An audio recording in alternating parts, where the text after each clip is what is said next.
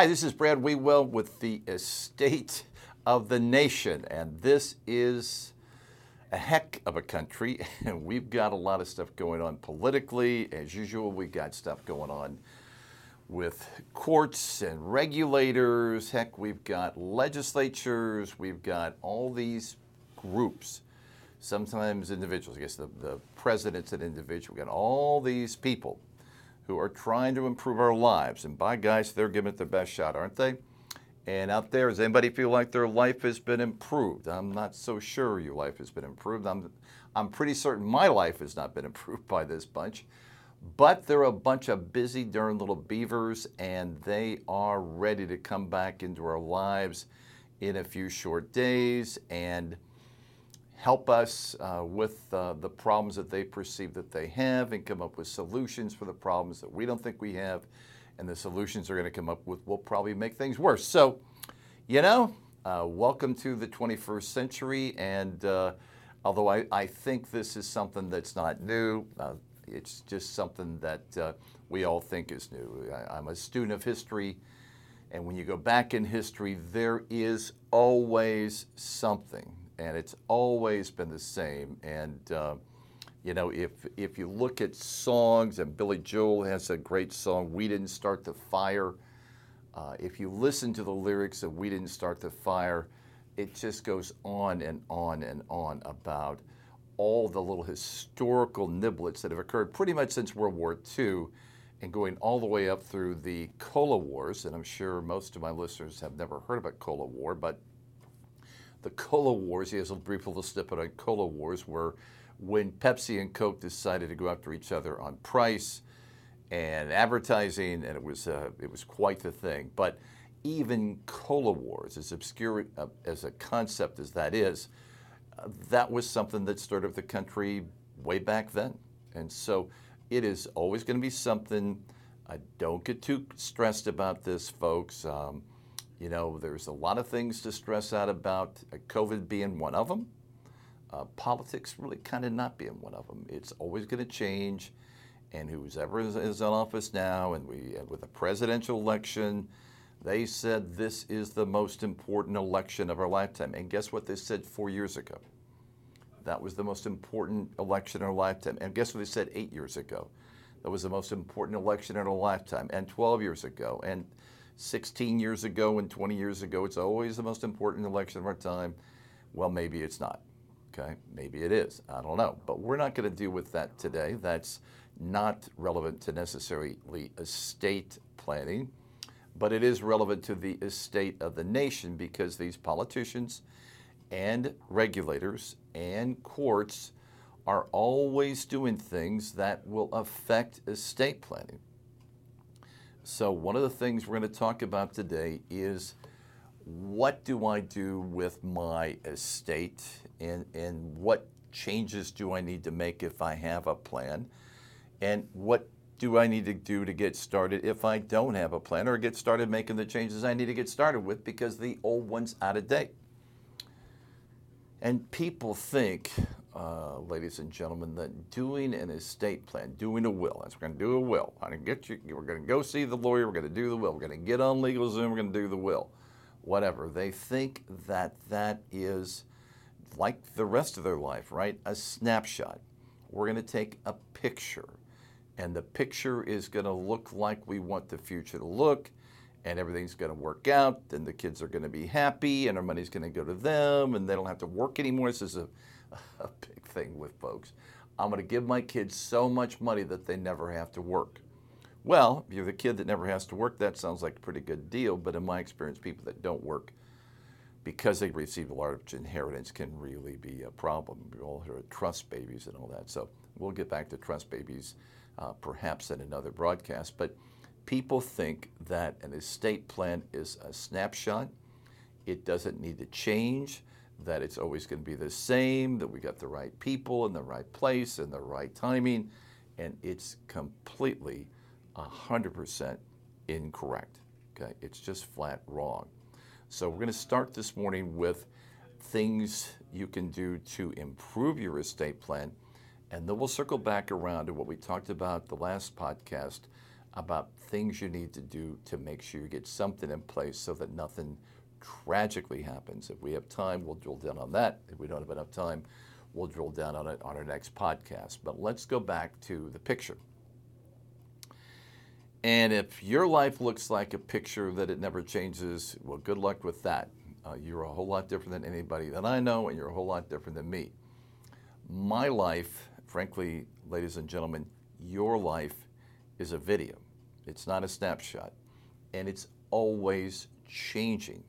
And unfortunately, it's not a Hollywood-produced video where we've got a script and we have actors and people are going to hit their mark and they're going to say it the right way, and if it doesn't work out, we're going to reshoot the scene, and the script is very clear, and even the right the right um, accents are going to be used to make this as realistic as possible. Unfortunately, that's not how my video has played out, and it's not how your video has played out. It's completely frustrating sometimes and exhilarating at other times and really fun at other times and really sad at other times, but it's always changing and it's completely unscripted, and oftentimes it feels like it's random. I don't think it's random, but oftentimes it feels very random. So let's kind of step back and talk about if you have a will already. Even if you have a living trust, and we'll talk about trust maybe a little bit later if we have time on that too. But if you have a will, what's changed in your life so that your will is more effective when you pass away and not just, again, this picture that was taken twenty years ago. And, you know, when I go back to my hometown of Quincy, Illinois, uh, there are picture books there that I can open up picture book and I can see the picture of the family thirty years ago, forty years ago, twenty years ago, maybe ten years ago. And we all look different. And you, we laugh at the pictures from twenty or thirty years ago. I can't imagine I looked like that. Well, you did look like that, but that's not how you look today. That's not how you look today. Today you look skinnier, plumper, more wrinkled, uh, maybe less hair. Maybe your hair's been colored now, who knows? But it's all changed since we took that picture ten years ago, twenty years ago, thirty years ago, and we have to realize that that's how our estate plans work too. So the first problem that we see here at the WeWell Law Firm uh, in our people who walk into our door, and they, they come in because they know this problem, is that they've got uh, the wrong people in place. So the people that walk in here that have documents that need to be replaced with new ones typically come in with a document, a will, let's say, that was done ten years ago, fifteen years ago, twenty years ago. Oftentimes people come in when their kids are now adults. And they originally did a will because they were responsible parents and they wanted to make sure that they've got guardians named for the kids in case both mom and dad were killed tragically at the same time and the kids would go to the right people. Very good idea, very laudatory mom and dad, you're responsible citizens, responsible parents. Good, good, good, good, good. But uh, unless you change your plan to let you know your sister, your brother, your cousin, your mother, whoever you put in there to be the executor and the guardian of your kids, well, the kids are now thirty years old, they're thirty-five years old, they're twenty-five years old, hell, they're forty-five years old. And we don't need Mom and Aunt Mabel uh, to raise the kids anymore, and we don't need Mom or Aunt Mabel as the executor. In fact, Aunt Mabel died three years ago, and Mom has dementia, so we don't have anybody. And that's a real problem. The kids, of course, would find it very unsettling to have somebody, Uncle Frank, who doesn't have dementia, but he's about eighty-three, step in and start administering the estate uh, for them, their parents' estate, because Mom and Dad didn't update their documents and they didn't get Uncle Frank off and put Junior and Sissy and Sally and Mary, their real kids, or whoever they're going to have on there as, as in place to make decisions, to distribute the money, to pay the bills, to make sure it's invested properly during a period of time that it's, quote, under administration, to make sure everything's done accordingly, to make sure they can even walk into court and testify in front of a judge that this is the last will and that they're there to be administered, uh, appointed, excuse me, as executors. So if you don't have the right people in place, you know, it goes beyond, of course, embarrassing. Yeah, sure, we sure should have done that. Sorry, kids, we're dead. We don't care. Uh, but it goes to the heart of where um, people can screw up, where people can fight. Uh, poor Uncle Frank, uh, let's just say this is a, an estate of a half a million dollars. And a half a million dollars, frankly, is a lot of money. But around these parts, half a million dollars is probably just the equity in your home. Uh, homes are so expensive now uh, in the uh, Austin, Texas area that, holy cow, half a million dollars is a nice house, but it's certainly not uh, not a mansion. It's not the Ritz. It's, a, frankly, a pretty average home in Austin, Texas. But Uncle Frank at eighty-three, uh, again, doesn't have dementia, good for Uncle Frank, but he's going to have to Uh, talk to the kids, figure out what to do with the house, maybe sell the house, find the realtor, uh, get it closed, or if we're going to divide the house out to the kids, get the lawyer to do the deeds, or maybe one kid doesn't want it, they'd rather have cash. And there's also cash in this estate, and maybe there's stocks and bonds in this estate.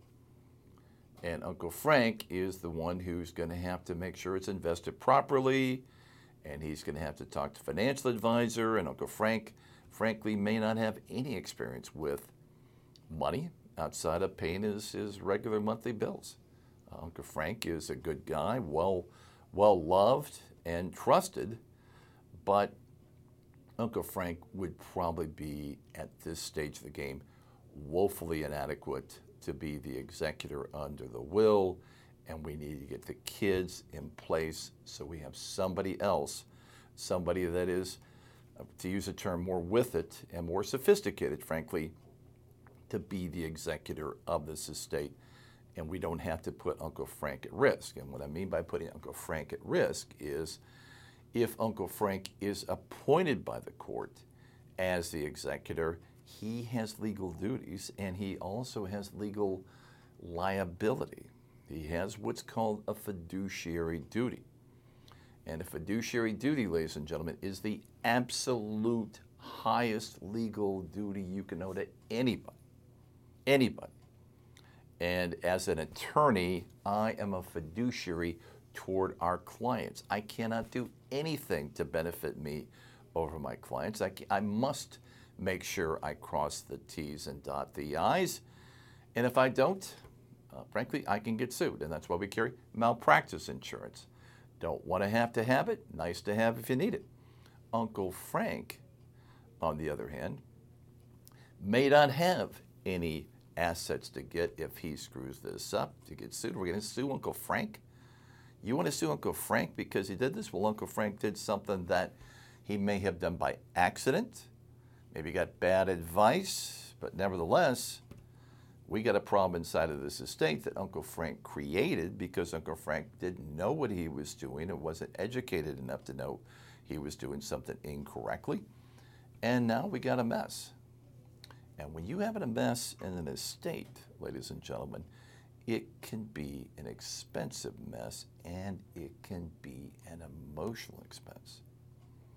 And just getting back to Uncle Frank, I mean, Uncle Frank sure screwed this up.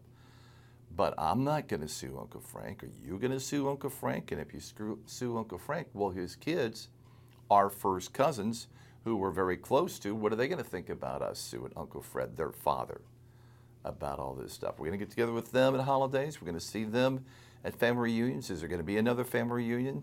Uh, frankly, probably not. So you need to look at your current estate plan, ladies and gentlemen, if you've done one. And that's, again, we talked last time. We're going to talk probably every time about if you have an estate plan, because you need to get one more than you probably need anything else. You need to get an estate plan in place, but if you have one in place, you need to make sure it's up to date with the correct people making the right decisions and people capable of making the right decisions, not just somebody who was convenient. And let's go back to what I said just a second ago, liability issues. And I mentioned this the last time we talked too. Whoever serves is going to put their own personal assets at some risk. Now, this is not serving as an executor of a relatively straightforward uh, will, is not, uh, to use the term, rocket science. But on the other hand, there are legal requirements that must be met. And so we need people who can do those and who aren't going to be stressed out. If the estate's not half a million, maybe the estate's a million dollars. So we got the five hundred thousand dollars house here in Austin, Texas, which again seems to be the more uh, average price now almost. And then the deceased also had maybe, I don't know what, three hundred thousand dollars in an I R A and two hundred thousand dollars in savings and whatever. Now we're talking about a million dollar estate. A lot of people would be very nervous about managing a million dollar estate. And frankly, probably should be. It's a lot of money. And they don't want to make a mistake, and they've never really had a financial advisor. They don't get their taxes done with a C P A. They go to H and R Block uh, or Jackson Hewitt, or they do it themselves. It's a pretty easy return, but now they're going to be thrust into these roles that they're unfamiliar with, that are stressful, that are scary, and again, one false move, and technically they could be sued. We, we are going to sue Uncle Frank. Hell yeah, we're going to sue Uncle Frank. He screwed this thing up. I don't care about his kids. I don't care about him. He made a mistake. Let's go sue Uncle Frank for breach of fiduciary duty. It happens all the time, guys. It happens all the time. That's why there are probate litigators out the wazoo. They, these are lawyers who sue people over mistakes, oftentimes made by an executive, maybe made innocently, but nevertheless made. So you need to get the right people in place. If you have children and your children are adults, it's probably time to put them in place. You don't want to name an eighteen-year-old, and you don't want to name a twenty-one-year-old, and probably don't want to name a twenty-five-year-old.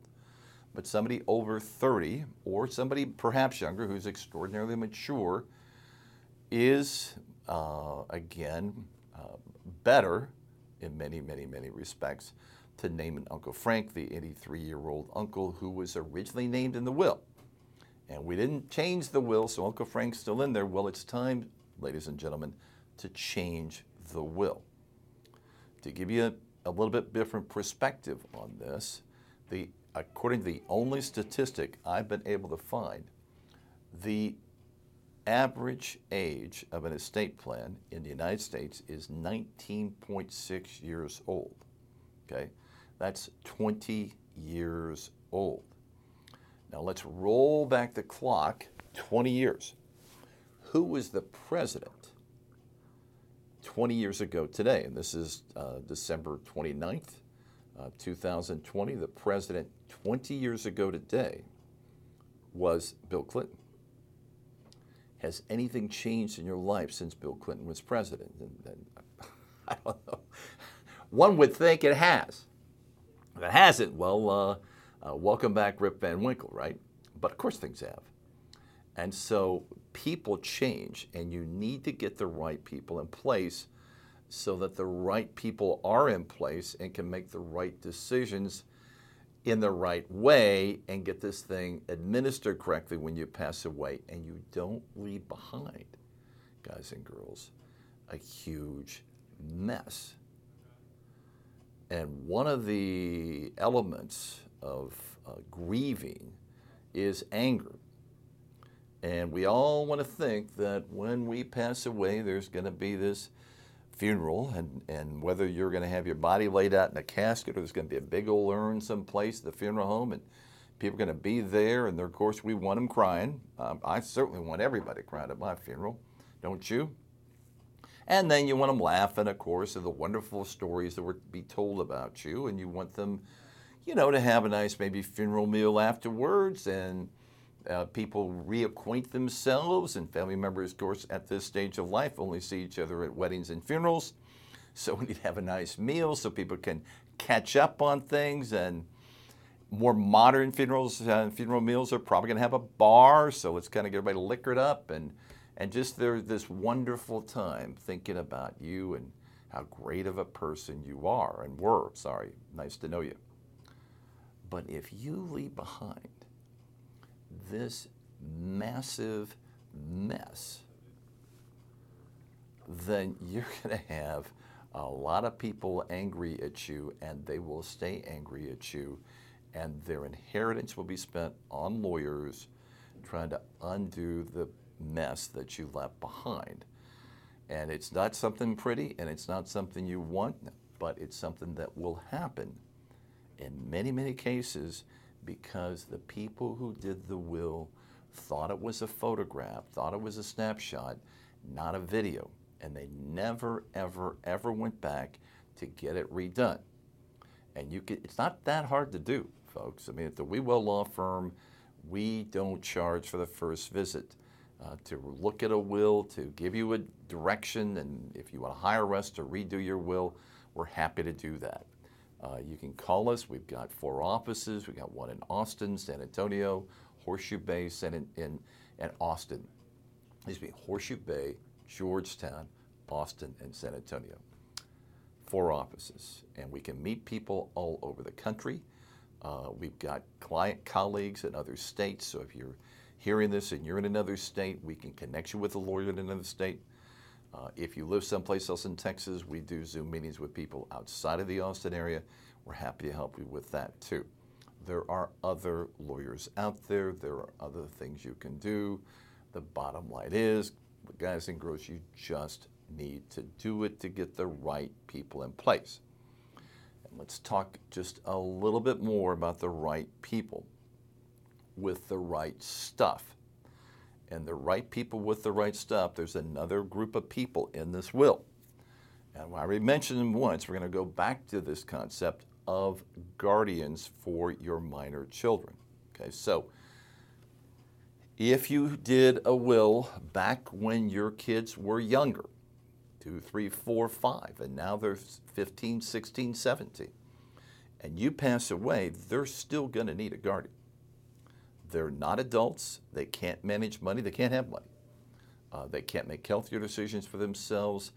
The law considers them an incapacitated person. The law considers them uh, as if they had dementia or Alzheimer's. They're not capable of making an informed, intelligent, mature, is probably the best word, decision about their finances or their health care, where they're going to go to school and what school they're going to go to. So those older kids also need a guardian.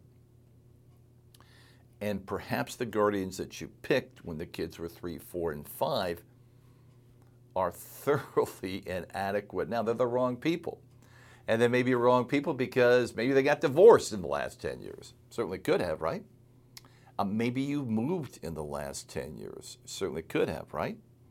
Uh, maybe you've changed states, that big of a move. And they're back there and you're here.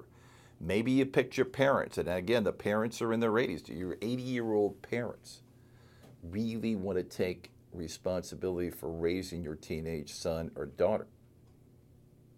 I don't.